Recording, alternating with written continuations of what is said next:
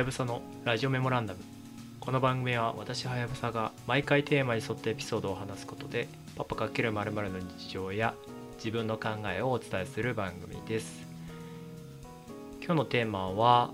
見せる収納と私というテーマでちょっとお話ししようかなと思います。現在育休中ということもありまして、ちょっとねタイミングを見ては部屋の片付けなどを進めたいなというふうに思ってるんですけれども、なかなかねどういうふうに片付ければいいかっていう方針を策定するのが結構難しいんですよね。で、引っ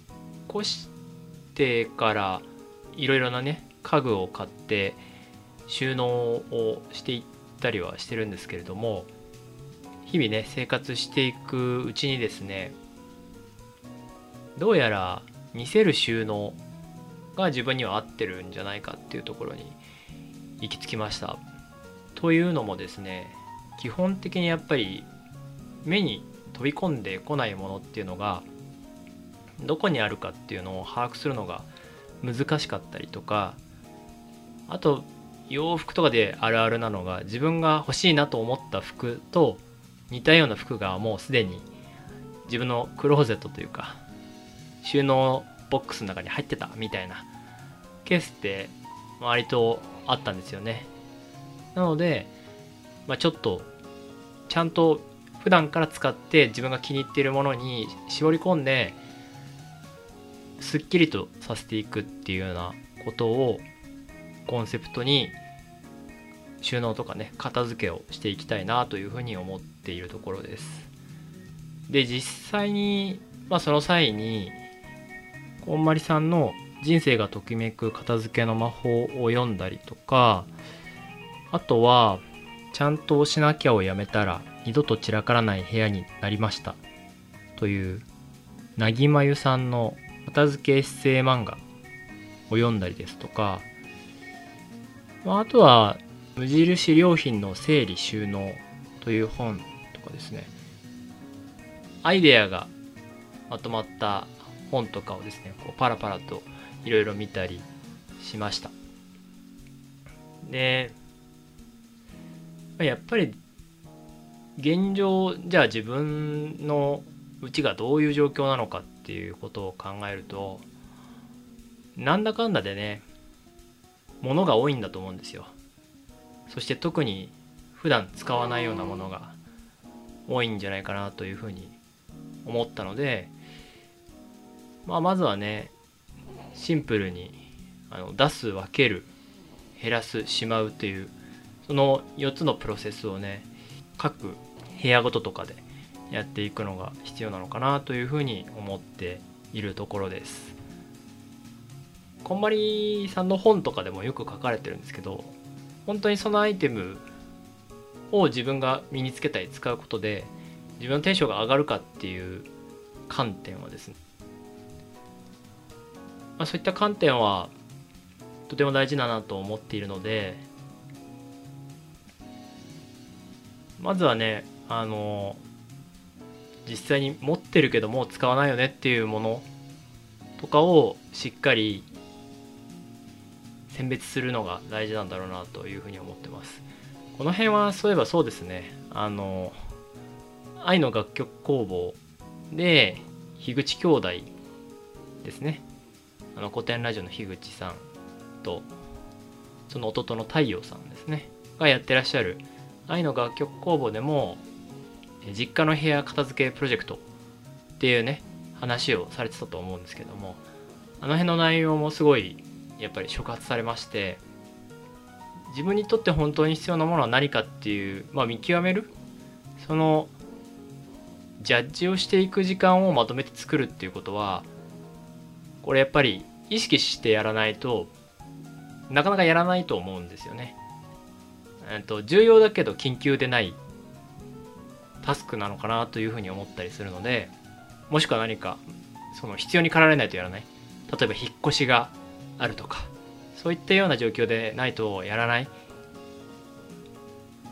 引っ越しするにしてもとりあえず詰め込んじゃうっていうケースももちろんあると思うので、やっぱり向き合う時間っていうのを意識して作らなきゃいけないんだろうなというふうには思ったので、ちょっとですね、まあ、育休が終わるまでに自分の部屋も含めてこうより住み心地のいい空間をですね作っていきたいなっていうことを考えているっていったところですね。で、まあ現状で言うと、まず僕の机の上は割ととっちらかってまして、いろんなものがこうバババって乗ってる状態なので、まずはね机の上をきれいに整頓するところからかななんていうことを思いつつ、あとはまあそうですね、一番大きいのはやっぱり洋服かな。洋服が一番分量としては多そうなのと、あとは家電か。家電の空き箱とかですね、家電とかおもちゃとかの空き箱をどう処理するかとか、まあ、そういったものを含めてしっかりね、使うものであれば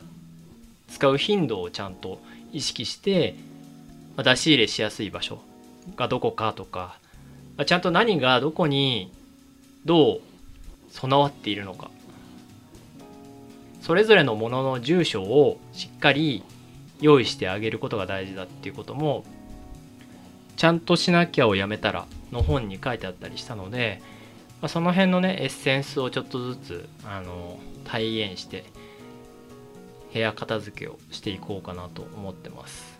なかなかねこれもずるずるやると終わらないっていうのはどの本とかにも割と共通して書いてあることなので、一回こうがっつりねこの日、まあこの週とかの方がいいのかな、この週にやりきるみたいな形でやりきるのがいいんだろうとは思うので、ちょっと